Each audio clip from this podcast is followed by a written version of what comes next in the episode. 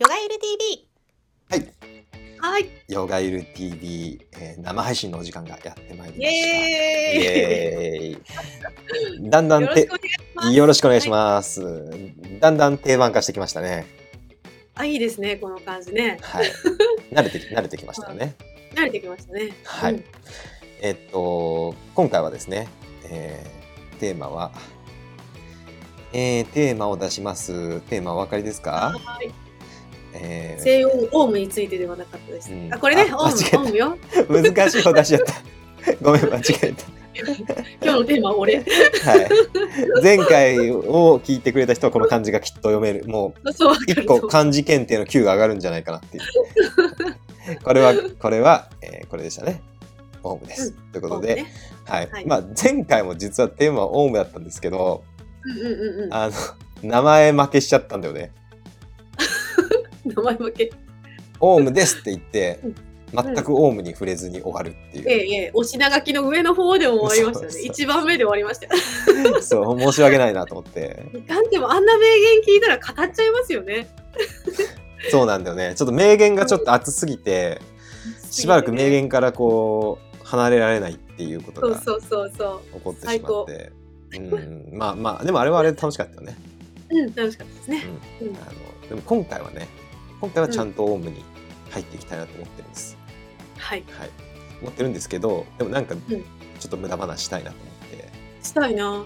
なんかいろいろニュースがあるみたいじゃないですか、しょうもんさん。ニュース？最新の。え全く分かってないんだけど僕全然あの完全に多分そのそれリタさんが思ってるのと全然違う雑談 雑談しようかなと思ったけど何何何のニュース？歯歯が抜けた話 歯が抜けた話なんて僕にとってはもうあれですよ些細な些細な日些細なことですか？日常ですよ。あ。日常になかなかないけれども。前回言ったでしょ？あのシャリホツさんは後ろから殴られても、あそう。風で吹き飛ばされたかのように何の反応もせずにそのままスタスタと歩き続けたと。歯が取れた。あ歯だ。私はガムを噛んでて、あれなんか硬いものが出現したなと思って見たら、うん。あ歯か。みたいな。歯だなと思って、何の動揺もせず。うん歯だなと思って、うんあのとりあえずティッシュで拭いてうん。うん。歯医者さんに電話して「空いてますか?」って言ってうん。あの本当は今日今日行こうかなと思ったけどあ配信があるなって。申し訳ございません。で今日はあ今日はもう歯抜けでお送りしようかなと思って発声大丈夫ですかね、滑舌。滑舌悪かったらごめんは滑舌滑舌悪かったらごめんなさい。でもまああの僕ねあの差し歯結構あるんで比較的ねあの歯が抜けることに関しては動揺しないんですよ。うー。ん。差し歯結構格闘技かなんかやられてたんですか？いやまあいろいろあの子供の頃のやんちゃのせいとかうんうんうん。男兄弟だったんでねいろいろ遊遊ぶ中でね歯が折れ歯が折れたり、うん。虫歯になったりいろいろしてあのもう割と歯が歯歯が折れることには あの慣れっこなのであのそこに関してはあんまり動揺しない。まあ人に殴られたら動揺すると思うんですけど 歯に関してはね何言ってるんですか？全然オオウムからまた離れ離れてますね。本当だ本当だ。いや、ちょっと無駄話したいって言ってたから。生話したかったんだけどもうちゃんと、うん、ちょっとねあのオウムの話に入ろうって今思いました。わかりました。えかりましたーちょっと待ってね。お品書き結構なかったでしたっけ？お品書きからいこうか。お品書きからちょっと、あの復習していこうと思うんだけど、うんえー、ちょっと待ってね、これはね、画面を共有するのにちょっと時間がかかるんですけど。あれ？リタさんがどっか行っちゃった？リタさんがどっか行っちゃいましたけど、えいこっちの方がいいか。間違えた。なんでこっちが映ってんだろう。これは無駄話しようとした方が。ダニエル・カーネマン？ついでだからこれ無駄話しちゃしちゃおうか。何無駄話したかったんで、この無駄話をしたくて、この本が面白すぎたんで、えーちょっと無駄話入れようかなと思ったんですよ。長くなったらごめん。経済学賞。そう。えーこのファストスローって本めちゃくちゃ面白くて、どういう、どういうことこれ？あの、まあ、心理学と、なんですかね、心理学とし経済学と、あの、まあ、えー認知科学みたいのを融合させて、あの、まあ、人間のほ意思決定うん。からその経済的な行動まで、もう幅広くこの一冊がカバーしててですね、あのまあ、経済とか興味ないっていう人にもいあのこの本は絶対読んだ方がよくて。うん。この本はね正直ねあの仏教の真理を教えてくれますね。うーん。え、仏教の真理がここに入ってるんだ。でヨガ的に言ったら我々はいかにプラクリティと付き合っプラクリティと結合して生きてるかってことがよくわかる本です。はいはいはいはいはい。もうプラクリティの分析みたいな感じ？プラクリティあの我々は自分で考えて自分で決断してると思ってるみたいな、うんうんうん。あるい、は過去がこうだから未来がこうだと思って、あのはいはい。未来も予想できると思ってるみたいなうんうん。でもそんな、なことは全然ないんだよってことをもうしなんていうか科学的エビデンスだったりあの、まあ、統計ですよねアンケートとかの結果とかでバリバリ証明してくれるんですよ。えー、めちゃくちゃ読みたい。バリバリ証明したくしてくれてるんでその話をしようと思ってまあいいや飛ばそうオウムに行こうと思ってたんだけど飛ばさないでめちゃくちゃ大事じゃん、それ。めっちゃ気になるんだけど。思ってたんだけどじゃあちょっとだけ話すとねうんうんうん。あの、うん、例えば、えー、リエさんには、えーお子さんがいらっしゃるじゃないですか。うんうん。えーお子さん特技は何ですか？絵を描くこと。絵を描くこと。うん。じゃあ、えーお子さんが将来、えー画家になる確率は何パーセントだと思いますか、えー、結構な確率だと思うよ。結構な確率だと思う。うん。はい。えーっと、でもそれって、お子さんが画家になる確率って、今絶対わかんないですよね。わかんない。途中で変わるかもしれない、ね。何で判断しました、今？あ、今が好きだからじゃない？多分そうそう今絵が好きだから。今絵が好きだから、今、今絵が好きですか？って言ったら、そうだよね。あの、お子さんが今絵が好きですか？はい。もうこれは100%事実。うんうん。だけど人は将来のことを聞かれると、今絵が好きだから将来もこうみたいな、将来のこと、わからないことに関して、勝手はいはいに今、今の事実を当てはめて、決めつけてるのか。そう、自信満々に言っちゃうっていううん。傾向があって、これはもう全てにこう言えることなんですよね。だって私がヨガの先生になるなんて誰も予想してないと思うもんね、ちっちゃい時。うん。で誰も予想してないけど、後から振り返ってみんな、あゲイさんきっとそっちの道行くと思ってたみたいなこと言う人いませんか？あ、いるいるいるいるいる じゃあ俺は分かっとったみたいなやつね。で、リエさん自身も自分でも予測できなかったけど、なってみたらなってみたで、あ、私はここが必然だったっていう自分の中のストーリーありますよね。ハマる、ハマるな、みたいなのあるね。ハマるなとかあって、自分の中でも説明できるじゃないですか。こういう経緯でななったんです。できるできるできる。心理学やってて、カウンセラー取って、そこからずっと自己探求しててっていう話につながってくる。だから後ろから振り返ると、あたかもそこが必然だったみたいな感じにななるけど、うんうんそれって全部後付けの説明なんですよね。確かに。うん、確かに。で人間は基本何も予想できないっていうのが真理だってここに書いてあってなんか本当にすごいなと思ってそう未来だから過去から未来に普通に時間が流れているという感覚じゃないよね。という感覚で我々普通の人は生きてるしそうそう、ジャッジしてるんだよね。うんうん。ジャッジしててでうん別に普通の人だけじゃなくて実はこの本に書かれた面白いことっていうのは専門家っているじゃないですか。はいはい。例えば専門家みんなね、予測だよね。あそうそう、うん経済あのあ投資会社にいるトレーダーさんとかいるじゃないですか。うんうん彼らはこの会社の今の状態とかを分析して、次はこの会社はこんぐらい伸びるからあここで株式を買っときましょうみたいな感じで。うん。で進めてで、うん。あのお客さんをまあ飛ませるというか儲けさせるのがし、お仕事。うん。ですし。過去のパターンとかそうやって読んだりしますよね。そうそうそうそう。で例えば私は、あの去年成績1位ですみたいな感じでそういう人もいらっしゃるじゃないですか。ランキングがあって、だからその1位の人の能力は当然2位とか3位の人よりも高いみたいな。分析能力が高高いから予測も当たるって。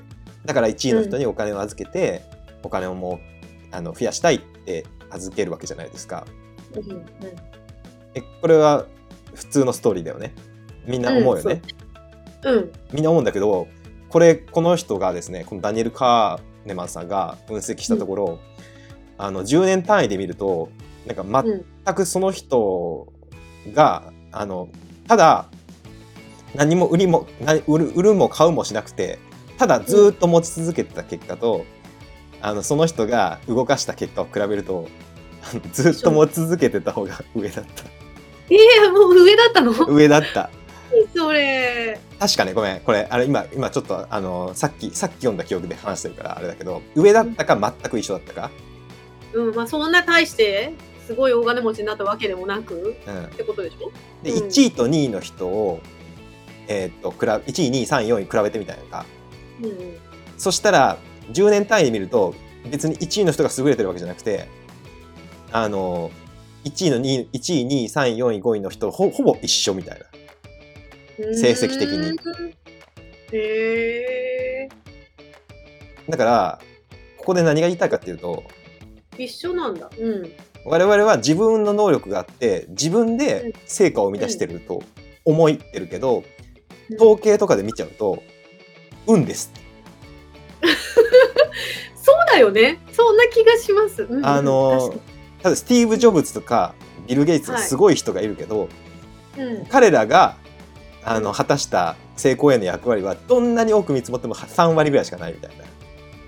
どういうこと？成功への？ああ、はいはいはいはい。うん。なあとの7割は運ってこと？そう人間は我々はなんかカリスマがいてすごい経営手法で先見の明があってその人が成功させたっていうストーリーをうん。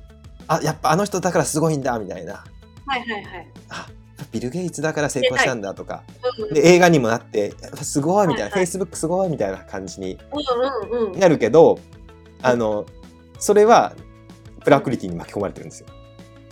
なるほど。ストーリー人間が作った勝手なストーリーでうんうん。冷静なあの統計的な事実とかを見るとほぼ運みたいな。めちゃくちゃ肩の力抜ける感じでいいですね。そうなんですよ。そうなんですめちゃくちゃいいわ。もういい。もういい。めちゃめちゃいいなと思ったのがうん。うんあ。ともう一個これ絶対リータさんにも役立つ明日から役立つ何？あのお話があって、うん。えーっとリタさんは子供が悪いことをしあの子供を褒めて育てた方がいいですか？それとも叱って育てた方がいいとどっちがどう思いますか、いや、あのね、どっちも必要だと思っててうん、ただ、すごい叱るのはしないようにして。ううんん。どっちもどっちも必要だということですよね。うんうんうん。であのーこれはなんか一応調査では褒めるべきだっていうのがなんか動物とかから動物？動物実験というか動物の反応とかから分かってるのかな、まあ、人間も実験してる褒めるだけでいければそれが一番いいよ。うん。そう思うよ、私も。うん、一応ね一応ね一応まあまあまあ事実としてこういうあの、うん。そういう結果があるんですよってことをまず言っとくね。まず。これ全然終わりじゃないから、これこれただの前置きだからまさかの？まさかの？もしかしてちょっと分かった？うん、どうぞ。で。その人が うん。講義でそう言ったんだって。この、うんうん。あダニエル・カカーネマンさんが講義で、あの一応褒めた方が有効っていう結果が出てますって言ったらあの、まあ、リタさんも言ったじゃん。褒めるのも大事だし叱るのも大事だよ。うん。で特にその時はなんか軍隊で講義をしてたらしくてああ。ある教官がそうそう教官が、俺は経験で知ってると。あの、俺が褒めたと後は必ずそいつは若干失敗するとそして あの失敗したやつ失敗したやつを叱ると必ずそいつはすあのパフォーマンスが上がるんだ。だからあのそんな褒めたら褒める方が絶対いいとかそんなの私は信じないぞってこう言ったんですよはいはいはい。言ったんですけどその返しがもうめちゃめちゃすごくてうん。それさっきと運と一緒なんだけどうん。いやうまくできた時っていうのは平均以上に運がいい時なんですようんうん。それはその次やらせたら普通の普通の結果が出るよねみたいなうんうん。褒める褒めない関係ないんですようんうん。うまくいった時はその次はただ普通に戻るだけなんですようんうんだって運ってあの運っていい時もあれば下がる時もあって、うん。まあ、全部ん大きな視点で見たら一定じゃないですかうん。だから当然うまい時っていうのは運がいい時なんでうん。続かないわけですようん。下がるとうん。で反対に失敗した時っていうのは運が悪い状態なんですようん。だから次に来る確率が高いっていうのはかなりの確率で運がいい方が入るだからうまくいく方が入るんで、うんあの褒めると失敗して叱るとうまくいくっていうのはあんたの勝手な幻想だっていう関係ないって話ね。関係ないみたいな、うんうん確かに。うん。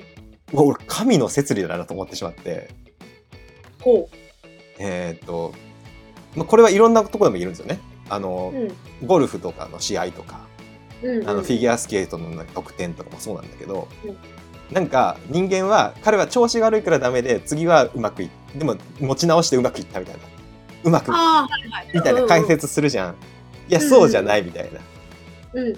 単純にあの確率論的に言ってうまくいかない次はうまくいくんだよっていうのが、まあ、とうとうといろんな、な証拠が述べられててでうんこれのすごいところはあのここからヨガにつながっていくんですけどうんあのバガバットギーターって知ってますか？うんうん。うんあの、まあ、ヨーガの聖典でもあり、まあ、インドの最高聖典ですね。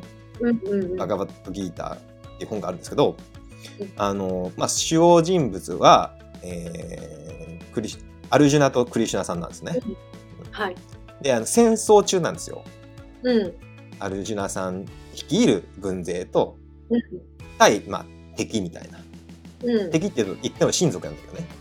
うんおじさんぐらいに当たるんだったかな。うんあのアルジュナさんとその、まあ、おじおじさんちょっとここ曖昧だけど、まあ、おじさうんん率いる軍隊みたいな感じでうん戦ってて、でアルジュナが主人公でその味方をするのがクリシュナさんなんですよね。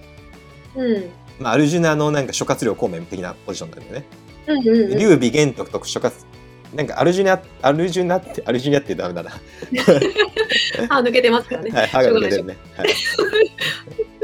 あのアルジュナって割と優柔不断なんで。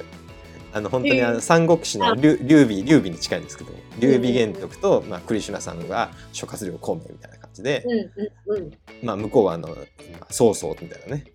うん。うん敵がいいるわけなんですけど、うん。まあ、アルジュナさんは優柔不断で心優しいんで途中でうん。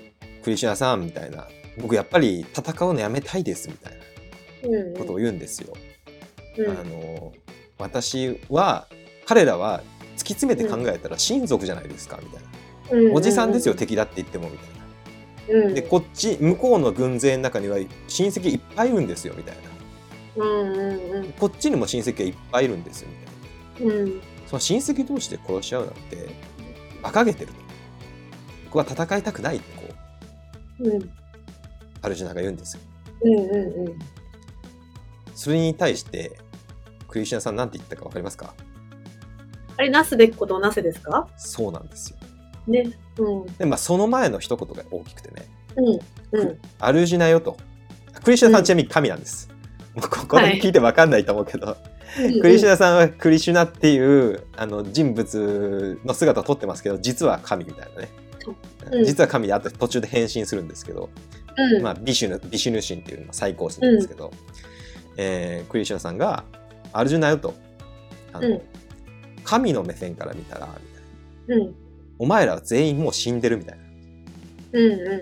北斗の剣みたいですね お前らは、お前らはすでに死んでいる。お前らはもうすでに死んでるお前らは生まれた時からもうこの神俺にもう飲み込まれてる状態なんだうんうんうん。勝とうが、ま、負けようが、えー悲しま悲しもうが、えー楽しもうがうん。ああ、そういうことか。殺しや殺し合いをししようがしまいがお前らは全部等しく最終的に俺に刈り取られるんだとまあ最終的に死ぬってことですけど、ね。はいうん。神の身元に召されるってことなんですけどうん。プラクリティに巻き込まれているってことですよね。そうですだからもう運なんです運ってどうやって書きますか？運は運ぶ？そうなんですようん。ただ運ばれてるだけなんですよ、から来る。あ、自分が運ばれてるのか。うんそうそうそうそうそう運に運ばれてるだけなんですよ、そうですね。うん、運送だね。なんか努力してあの、うん努力して勉強したらあの、いい大学に入れるとかあの、うん。けんあの株式のことをめちゃくちゃ勉強して会社のことをめちゃくちゃ勉強したら、あの株価が予想できて儲けられるみたいうん。あのあたまたまだねって話ね。そうそうそうそう。そうそうそう 運が良かったね、できてっていう話だね。それ全部幻想ですからみたいな あの全部幻想で神の最高。神のえもう統計学的にそれ運だからって言われたら、あ本当にうん。なんかあの事実として神の手の上で踊ってるだけなんだみたいな。だからさ、さっきの子育ての話だけど、褒めようが叱ろうが、その子がどういうふうに育つかとかって、コントロールできないってことそれ。こっちは。まさにそれ、それまさにそれ。だよね。はい。だって、どういう親に育ったからこうなったとも限らんわけじゃん。うん。いろんな境遇であったとしても。そう。まさにそれで。あの、うん。なんか近あの近い未来に関しては多少予想できるできるというか多少影響が出るらしいんだけど、うんまあそれはそうだね。今日今日喧嘩したら明日機嫌悪いってぐらいぐらいうのね。うん。でも分からんよね、遠い未来なんかね。どういう意味なのか分からなくて会社とかと子育ても一緒で多分今の会社の状況はそれは分かりますと。それは分析できますと。うん。でもその会社が10年後どうなってますかは絶対分からないみたいな分かんないよ。だってコロナですら誰も予想してないんだからね。そうだよね、こんな風な。なんかね本に書いた面白かったことは、あのよくさ、あの情報番組に専門家出てくるじゃんうんうんうん。あ出てくる出てくる。なんとか評論家みたいな うんうんうん。あの人たち700人ぐらい集めて、うんえっ、とね、まあ、10年前ぐらいとかに今後世界はどうなっていくと思いますかみたいな大統領次の大統領はあのこの人でしょうか予予想さ想させたの、うん。そしたらあの、うん50%を下回ったと うん。つまり専門家の予想よりもサイコロで2分の1あのサイコロで黒白が出るやつを振った方が予想が高いみたいな。本当だね。何なんだ何なんだその仕事は。面白いな。すごいなと思ってやってんだね。こちゃこちゃこちゃこちゃこちゃこちゃ人間は。でもさ信じちゃうじゃん、その評論家いろんなさ根拠とか言われてさ、今こうこうだからこうですよねとか言って言われたら、ほうほうほうってなるよね。なるよね。な な,、うん。なっちゃうよね。巻き込まれてるよね、それ。そう。でも事実は違うんだって。運なんだって。最高。めちゃくちゃ力抜けたわ、本当に。そうなの。えーってすごいねみたいな。もうだからさ、やっぱ任せるしかないじゃん。他力で生きるしかないじゃん、そうなんだそうなんだえそれもえもう経済学のとかさその、うん。ななんていうのかなこの統計学の知見から任せるしかないってもう,、もう判明してるじゃんって思ってね判明してるじゃん。なすべきことをなしながらお任せするしかないんだねっていう。そう、結果を結果を期待せず。まあ、今までそれを僕は別にその言葉でこう解説してうんそうですよねとかなんかこうういろんなことがあってもなんていうの もっとお説教風に言ってたんだけどはいはい。あれあれもうこれでさみたいななんかもうなんか実証って科学的に話せるよねみたいねついちゃったね。なついちゃってるみたいなついちゃってるじゃん。だからもうすごい。クリシュナの言葉は真実すぎてうん、本当だね。もうた戦おうが戦うまいがなんかうんやろうが勉強しようがしまいがあの全てもう神のもう神神に摘み取られてるんだと運だということが。うん。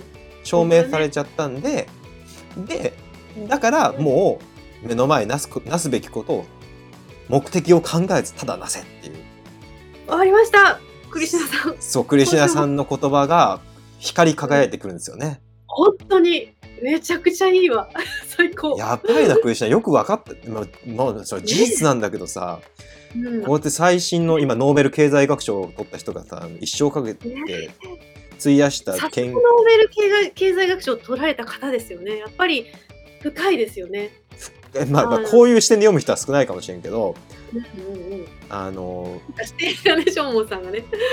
でもその人も言ってた面白いことはみんなにこの話すると誰も信じてくれないんだって信じるよ。全然信じるよ。違う違う一般の人の うん。あのは一般の人の反応としていはい。あのあのこういうトレ例えばね成績1位のトレーダーの人にうんあの分析してみたんですみたいなで、うんあのあなた1位だけど別にあなたのスキルと成績関係ないみたいですよって言ったらそんなはずないみたいなそんなはずないみたいなこんなに頑張っているのに僕は。絶対ないみたいな感じでそうだよね。全員で否定しだすらしいんですよそれをエゴと言います。いやすごいなと思ってめちゃめちゃこの本参考になるじゃんと思ってめちゃくちゃいい。ちょっと私も読みますよ。あのぜめちゃめちゃおすすめですようん。なんかすごい楽になると思うわ。楽になるほんと楽になるしなんか本当にそのスピリチュアルな人じゃなくてもうん分かってもらえるなと思って、うん。なんかさ、あの、やっぱりいいことがあると悪いことがあるような気がするって、うん常に言ってる人っているんですよね。うんうんうんやっぱいいことと悪いことがうん繰り返されているような気がするって、うん人生が。うんで、なんか、いいいい状態の時にうん。喜べないんです、そういう人って。あ悪いことを考えてね。悪いこと来るからって。うん、そういう生徒さんも結構いたなと思って。あの思い出しこの本読んだら、うん。もうそのその法則人間が将来予測することは不能ですっていうのと。このだからね、そうやって何も考えなくてよし。もう一個真理があった。あの、うん。長い長期スパンで見ると必ず全ては平均化するって言ってめちゃくちゃ力抜けるわ、たそれ。すごいよねだからいいことがあって悪いことがあったら確か確かに真理なので、大体平均なんだね。で真理だけどそれがどういう順番でどういうどういう回数で来るかは全く予測はできないなんかさ、だからそれ誰だっけ村上龍か村上春樹か忘れたけど、人生はなんか瓶瓶の中になんか入ってる何かでみたいな。それフォレストガンプじゃないの？あのフォレストガンプじゃないの？あのチョコレートの1ダースのチョコレートじゃないの？うんうん、なんかそういうことなん結局。ああ村上春樹だな。春樹さんじゃない、うん、春樹も言ってたななんかうんうん、量が決まっててみたいな。そう。うー。んそういうことなんですよ。あ、わかる気がだから私前半戦人生どん底だったから後半いいなみたいなふうに思ってるんですよ自分で。ああそう。あ僕もねそれ同じこと思ってた。僕も前半戦っていうか小学校ぐらいまでどん底だったからうん。うん。必ず良くなるって信じた。ここでだいぶ使ってるから悪い運は。そうそうそうそう。あとは楽しむかみたいな。だからそれはね平均化されるんで。なんかさ絶対こうなりたいとかさそんなものを持ったってさしょうもないって話だよねそしたらね。そう。だから本当あの ああか神の見えざる手ってあるんだみたいな。ねえ。だから今淡々と生きるというか ね今は本当に。そうそうそうそう。あもう。生きるしかないじゃん？なすべきことをなすだけだなみたいな、あですよね。うんまあ内側の出来事にまではこれは適用されないと思うからね。あのう心の内側のは多。分あの外の状況と関係。これもどうか難しいとこやけどね。内側ももしかしたらうん。平均化されてるのかも。いい。もしかしたらね。長くあの我々はあたかもマインドフルになってコントロールできてますって思ってるかもしれないけどもしかしたらもうあの神の手の上でコロコロコロコロ。されてるかもしれんけど。多分それは調査しようがないと思うからあの、まあ、今の段階で内側はたおそらくコントロール可能というかあの、う出来事はいいことと悪いことが必ず最終的には帳尻が合うみたいだけどあのそれをキャッチする側はうん。うんあのコントロールできるから、まあ、あのキャッチする方はであのなんていうんですかさっきのシャリホツさんみたいにねうんうん。殴られてもそのままみたいな。うん巻き込まれていかないようにこっちがある意味こうなんていうのかな。マインドフルな目でいろんなものを見れるようにしておくっていう感じですかね。そう。私ねうん。歯が歯が怒ることは歯絶対起こるんだよねだから。怒ることは怒るうん。ね、はい。うん。だからめちゃくちもゃいい。うん。うそうそれをねあの、うん。まあ一応関係あるなと思って。これ、うんあの神に委ねるってことがあのうん。あの統計学的に証明されてるんだよっていうところからあじゃあ神に委ねるって何オウムってこういきたいのかなと思って。もうこの前説で30分使ってますが私。そうでしょ。だから歯の歯の話とかいらんでしょって思ったの。気持ちわかるでしょ。だって歯の話したいって言うといや歯の話とか全然全然価値低いからと思いながらって思ってたんで。ごめんなさい。あのありがとうございます。30やっぱ30分かかるなと思思ってたんでこの。いいですね。めちゃくちゃいい。うんでも多分ね今しか覚えてないからこれはね。覚えてるうちにシェアしておこうと思って。あのます。たまた読んだら感想聞かせてください。はい。はい。じゃあじゃあちゃんと本編に行きます。本題に行きますか。はい。静音オウムについてです。静はい。音オウムについてです、本日のお品書きっていうのが。わーいお品書きです。はい。はい。本日の名言。はい。これが前回終わりましたね。前回ね。はい。はい。ヨーガスープラ。が入っコードがストップありますね今日ね。てイーシュバラ、うんまあ、この辺ちょっと飛ばしつつ後で本編来るんで、はい。オウムって何？ヨーガスートラ。オウムの効果。オウムを唱える時のポイント。等うん。々を今回は解説します。そして、えー本日の名言は、えー、スワミ・サチッターナンダさんの名言でした。これを知りたい人は前回の放送をぜひ、はいね、聞いてください。あの YouTube で見ていただくと、あのうん。ちゃんとこれ実はあのリエさん伝えてください。この僕の力作を。このあの このスライドの力作を。これ音音源で聞いてる人ポッドキャストで聞いてる人には伝わらないと思いますけど。ああ、そうかそうか。もうね、スワミがドーンと。スワミがドーンとこう来てるんでスワミがはねい。喋ってる言葉がねちゃんとか全部書いてるんであの素晴らしい。ぜひヨガゆり TV の YouTube 版を見てもらうと、まあうんうん、あの、ポッドキャストもいいな、いいと思うんですけど、YouTube 版見てもらいただくと、あの、よりわかりやすいという。もはやしょうもさんがクリエイター化してますのでね、はいいろいろもう手が込んでます。はい、無駄にね、遊んじゃってます。ありがとうございます。ということで、スワミの名言を読んで、おお、なんか我々は、この、プラクリティ、自然と戯れる、自然とつながるんじゃなくて、神ですね。うんはいプルシャとつながるっていうヨガをしなきゃいけないんだよってことが、あの、はいありましたよね。このはい下のところ、この画面だとね、神との結合こそ真のヨガなのだというね、熱い言葉を前回は1時間ぐらい話してしまいました。語りましたね、熱くね。はい。うん。で、次。はい。あ、間違えた。で、これ。はい。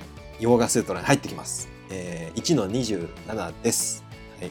うんえー、じゃあちょっとサンスクリットから読みます。一応ですね、このうん番組のコンセプトは、あの、うんまあ日本語でヨガスートラ解説されてるものはたくさんあるけど、サンスクリットから解説するっていうコンテンツ、本はあんまりないので、まあ、そこを売りにしようかなと思って、サンスクリットを毎回一応載せております。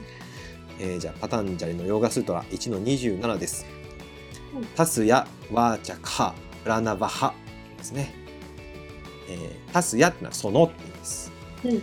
このそのっていうのは、つまり、自在心のっていう意味なんですね。うんえー自在心のことは後で言うんですけど、これちょっと前回出てきたんで、前回というかこの26とか25とかのあたりがうん。自在心のスートラだったんで、まあ、その辺はね、あの、ヨガユリのポッドキャスト、はい。過去放送を聞いてもらうと、半年前ぐらいかもしれんけど、あの、ありますので、ぜひ聞いてください。はい。で、えーその、つまり自在心の、えーうん。ワーチャカハ、言葉、あの、この、ワッチ、えーワーチー、えーワー、これワーチャカだったっけ？な、うん、ワーチャとかバッチとか言うんですけど、うんこれ英語のボイスと同じです。あの、うんうん語源が。うん。V が始まってるでしょ？うんうんうん。これはつまり言葉って意味なんあ、ワードも一緒。英語の。ワード？うんうん。ワードは W になってるけど、はいはい。あの、このサンスクリット、ワーチャ、ワーチャカとか、えーワーチュと同じ語源なんですけど、うんうんまあ、つまり言葉って意味なんですよ、サンスクリットでも。うんあるいは表現。うんつまり神様の表現がプラナバハ。プラナバハっていうのは、うんあの、セオンオウムのことです。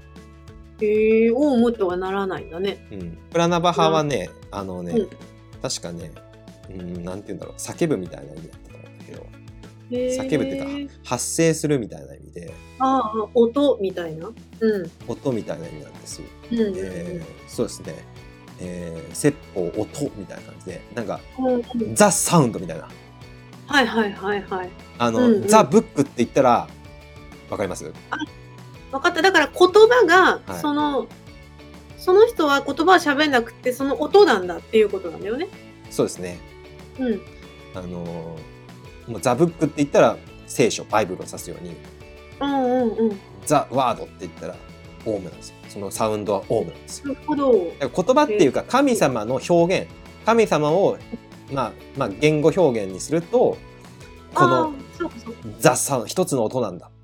つまりオウムなんだっていうことになるんですけど。はい、これを日本語を出しますので、リエさんにじゃあ読んでもらいます。いきますよ。はい。これです。イーシュバラ、自在心を言葉で表したものが、静音、オウムである。ということなんです。うんこれが1の27ですね。はい。オウムっていうのはつまり神様のを言葉で表した。まあ、アーメンとかと一緒。うんうんうん。ナムアミダ仏にも近いのかな。はい。そういうものなんですということです。オウムイコールうんいいしばらってことですね。あ、そうです。イコールです。うん。うんで、聞いてる人はわかんない、いいしばらって何？うん。あ、素晴らしい。親切ですね。親切でしょ？はい。うん。そでしてまたこういうの作ってもらって、本当に。はい、これは対話形式でいきたいんで、はいぜひリタさんに答えてほしい。もうね、一緒に勉強してきたんで、いい手話わかると思いますけど、はいいい手話って何ですか？自在心ですね。はい。他にもいろいろ言ったけどね。覚えてるかな？あそうですね。えーっと、まず、いいしばらは自在心っていうのは、まあ、うん。自在心ってなんであんなんかついてるかっていうと、自在って言葉が神様でいいじゃんって感じなんだけど、うんうんうん。あの、まあ、あの、いい、いい種っていうのあの言葉の中に、まあ、何でもできるみたいな、うん。うんなんかポッシブルみたいな意味があって、それでうん。自在って言葉がついてるんですけど、あの、だからいい種は自在、神様なんだけど、まあ、自在神ってこう訳す。うんのが多いですね。えーあとは観音さん、そうですね。観音さん仏教のあのうん菩薩ですけど、あれはアバロキテーシュバラ、アバロキタイーシュバラなんですね。うんだから、あれはあの見るアバロキタ、えー見るイーシュバラ、えー自在心。だから観観音よりも実は観自在菩薩が正しいですよね。ああ、そうか。はいうんうん。自在心と一緒になるでしょ？うんうん、そうですね。あの、うん般若心経の観自在菩薩のあれですね。うん。うんうん。です。まあ、他にもいろいろあるけど、もう答えを出しちゃいます。自在心。芝もあったね。そうだね。そう、芝でもあるんだよね。あのーなんで芝か覚えてる？なんで芝だったっけ？ヨーガの神様が芝です。うんあのこのヨーガスートラを書いたパタンジャリさんは、芝神がヨーガ捨てたのをこっそりのぞ覗き見て、あのーこのヨーガを習ったと。うんうんうん。最初のグルですね。パタンジャリさんは。蛇だっけ蛇だったんだよく覚えてるじゃないですか。そう蛇の姿でこっそり芝のことを覗いてたらバレて、なんかうんうん人間界に追放されて、お前はこのあのヨガを人間界に広めろということでうんうん。あの命令されて、まあ、そして我々が今でもヨガを実践することができているということなので、あの最初の、えーグルグルの中のグルって誰かっていうとシバ神になるんで、はいまあ、それイコールイーシュバラなんですよね。うん汚れなきプルシャってもその同じ意味で、うんもういっちゃん最初の人なんで、うんうん全く汚れがないということになってます。うん。はい。じゃあ次。えー、あ、難しいの書いちゃったな。あの汚れなきプルシャの説明で、もう解説した1の24にこんなんがあったんですね。うん。えー自在心とは、えー煩悩や業、つまり行為、うん。あるいはごうん。合法、えー業の報いですね。うん。行為の報い、えー合依存、えー行為の結果目に見えない形で、まあ、潜在意識に蓄えられている影響。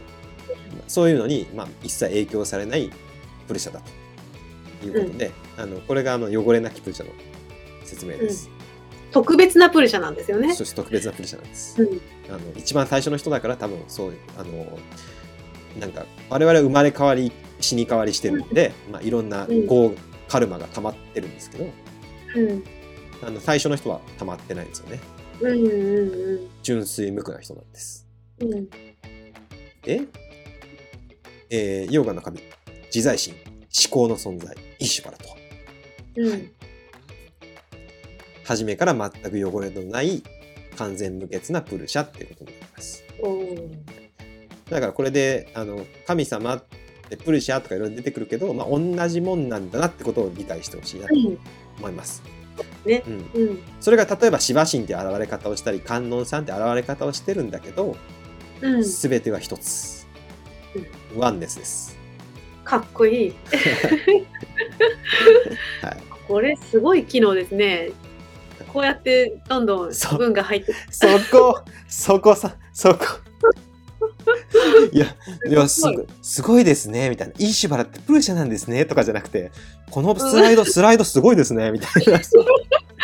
そっちかよ、みたいな。いや、で、いや、これか、簡単にできますから。簡単にアニメーション機能ですよ、これ。パワポ、あの、ビジネスパーソンの基本ですよ。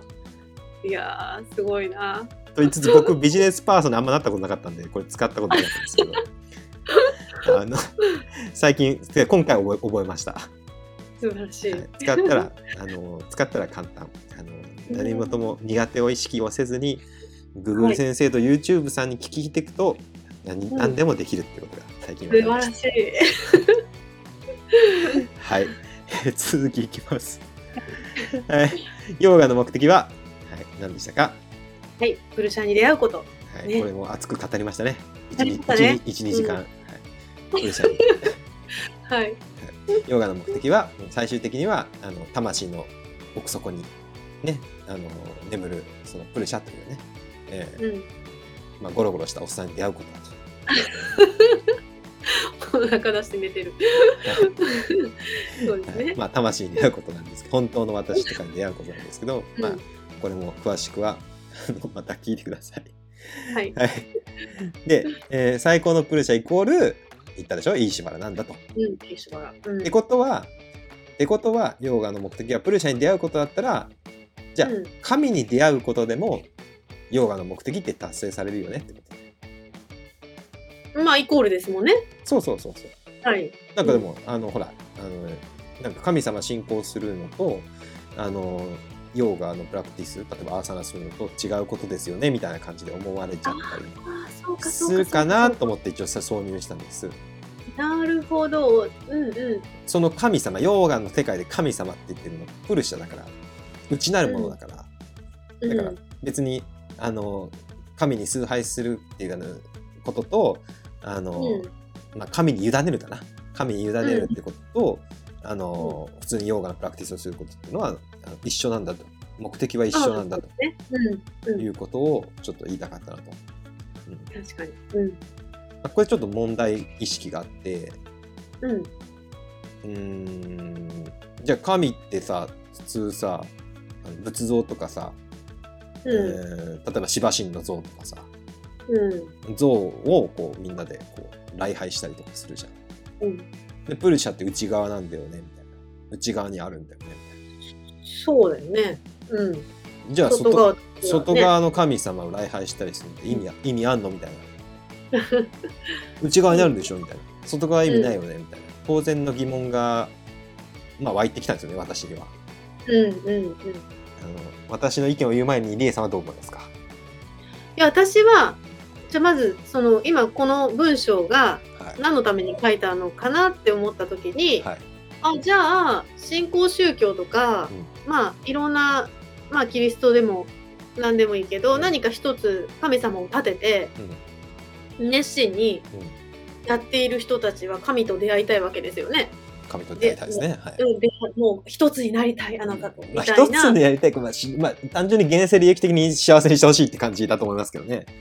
あーだからそれで本当に一体化しようとしているのでも一緒だよっていう意味だとしたら、うん。じゃあその人たちはヨガをしているってことになるのかなってちょっと思ったんですよ。ああ、どういうこと？あの、神と一体化になり、別に外形的には、なんか神様を礼拝して、神様を崇拝して、あ、神様うん。みたいな感じで、なんか賛美歌とか歌ったりとかうんうんうん。してるけど、まあ、本質的には神と一体化したいっていう、うんあの、まあ、心の働きとしては神と一体化したいっていう、あるんだとしたらそれはヨガ例えばシバ神を立ててとかクリシュナ神を立ててとか。やっていらっしゃる人もいるじゃないですかヨガのね、いますね。派閥にはいろいろとね。うんうんでそうなった時に、えっと、結果としてその何か、うん、対象物を持たないとうん信仰っていうのが生まれないんであれば、うんまあそういうものを信仰して、まあ、対象としてやってるんだけれども、うん最終的にはその内なる自分とつながっていくためにそれをしているっていう目的であるならばそれはヨガになるっていうことなのかなと思って。おーいいですね。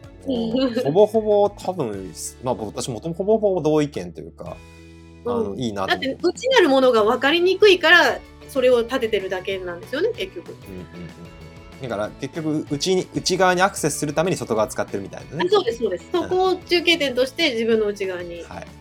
それは、それは私はそのあのかなり有効的な説明というかかなり同意なんですけど、うん多分もう一個上があるんじゃないかなと思ってて。ちょょっとこれをリータさんに検討してもらいたいんですけど、うんうん。これだ。いくよ。ヨーガは平等の境地だと。すべては一つっていうところから。あの、内側とか外側とかないんじゃないっていう。あ、まあ確かに。うん確かに。なんすべてのものの中にはい。あるから。うん、そう。プラーナってのは全てに満ちてて、うん。あの、プラーナってまあ空気、空,、まあ、空気って言っちゃおかしいけど、冷気この世界がプルシャに照らされている状態だから、そうん。う。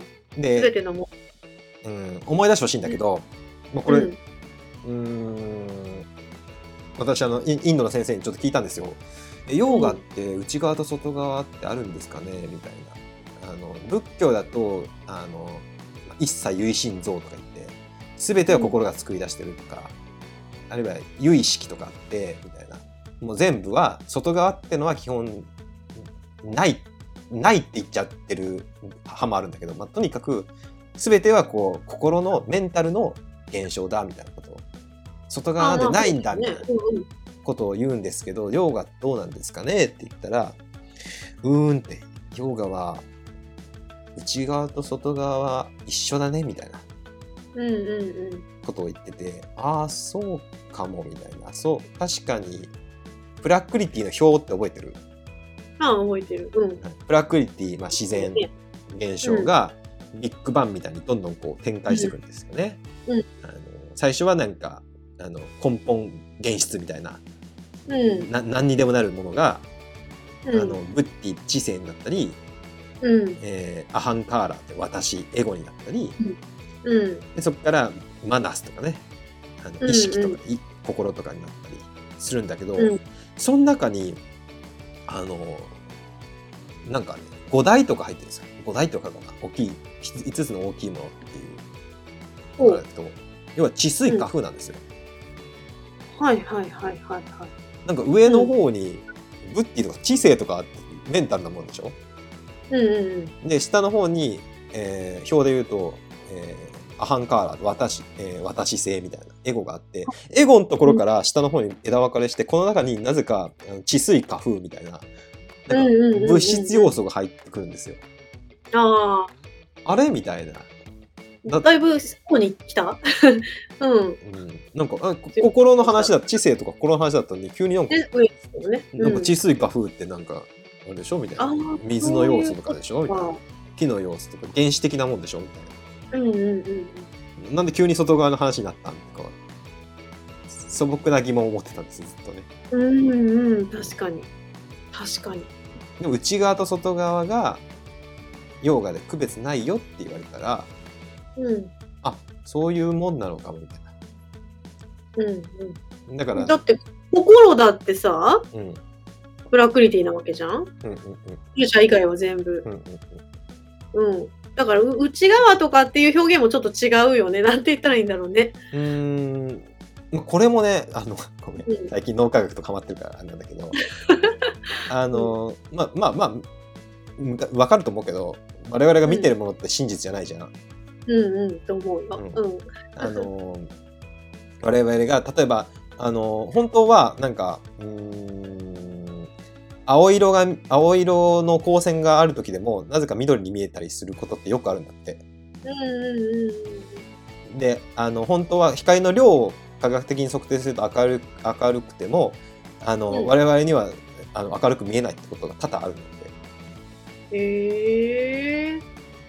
だから外の現象と我々が見てる現象とか感じてる現象って違うのはもうまあこれは当たり前のことだと思うんだけど、うんうんうんうん。他にバイアスがいろいろ言語とかねバイアスも入ってるからもちろん違うと思うんだけど、あの昆虫さんには昆虫さんの世界があるように人間には人間の世界があると思うんだけど、あのまあヨヨーガで言ったら、うん、結局その自然とか外の世界っていうのはうん内側と融合してできてるもんだからうんうんうんだてかまあそこにしかタッチできないもんね我々は。うん。うん。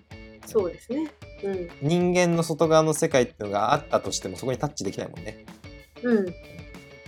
多分そういう意味で内側と外側っていうのを分けないっていうなるほど。うん、だから外に仏像を作ろうが自分の内側に仏像を持とうが一緒なんね一緒なんじゃないかなっていうのが多分ヨガの考え方で。うんうん。これ面白い。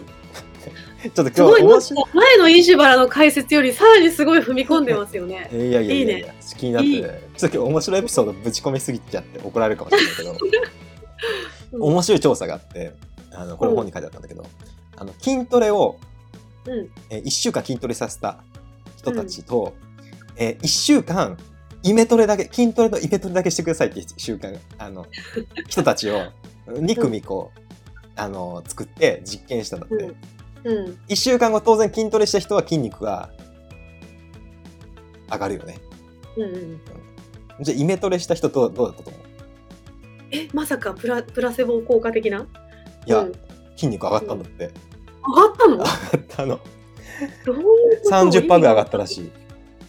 30%もしかも。あ。そ筋トレを、あ、でもイメトレだから実際にこれやってるのをイメージしてるのか。うそうやってるのイメージするあ、でもそれなら、そういうことだよね。悪いことをイメージしたら、こうドキドキしたりするのと一緒で、うん反応してるってことなんだよね、筋肉は。だだろうねでもびっくりして、ねえっって思ってすごいみたいイメトレするもう今日からするから。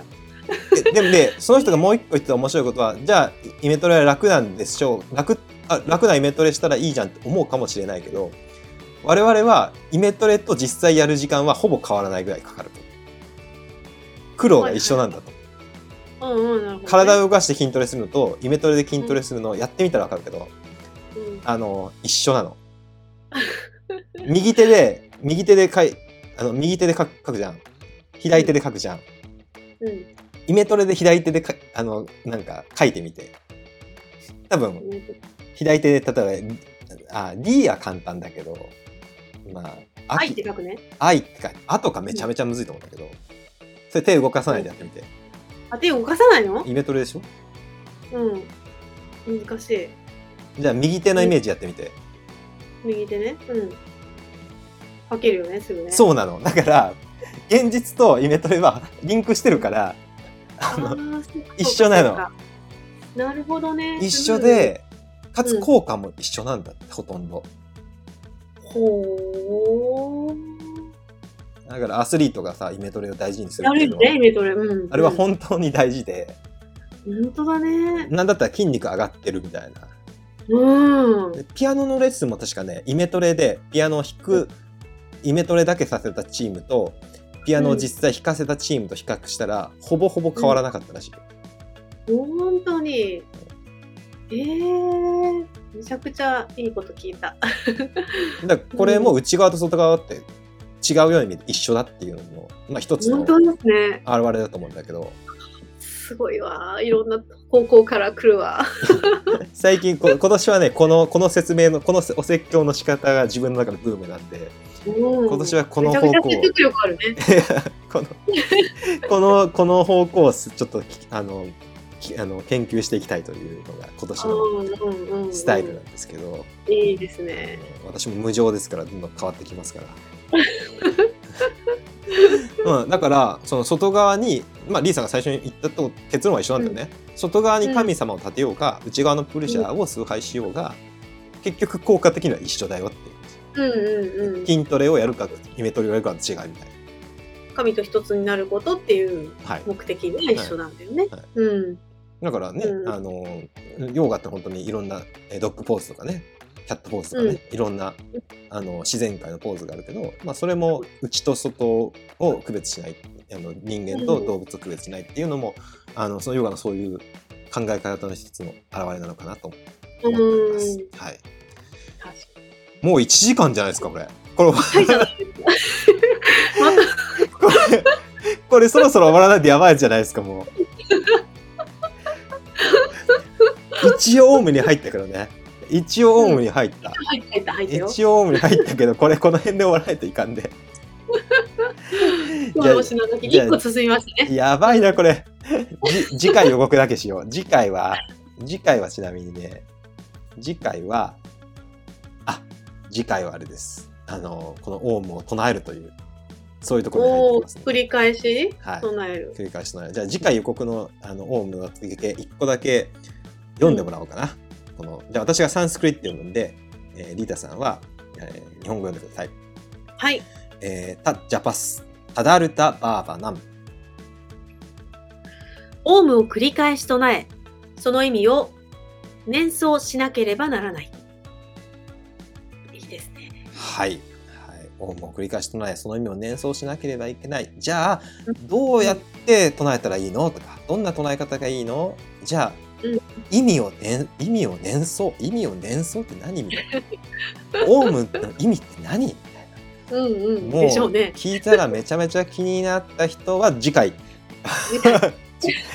次回配信をお楽しみ。全然進まないけどね。ちょっとまあ、ね、想定内です。いや今回もねちょっとねあの雑談を仕入れすぎて、いやー、いいよ。めちゃくちゃ勉強になります。はい。仕入れすぎてちょっと雑談に身が入ってしまいましたけど今日も深かった。うんうん。いやあのまあねこんな感じであの、は楽しくゆっくり、はい。焦らずやっていこうかなと思います。はい、今日このもね配信方法ならね、ちょいちょいできますからね。そうそうそうそう、あのみんなはい。の気長にこう、あの ね付き合っていただけたらと思います。はいじゃあリエさん今日はどうもありがとうございました。ありがとうございました。はいまた次回お願いします。お願いします。はい失礼します。バイバイ。ヨガゆる TV 今回も最後まで見てくださってありがとうございましたご意見ご感想等お待ちしていますメールアドレスはプロフィール欄概要欄にございますそれでは次回もお楽しみに。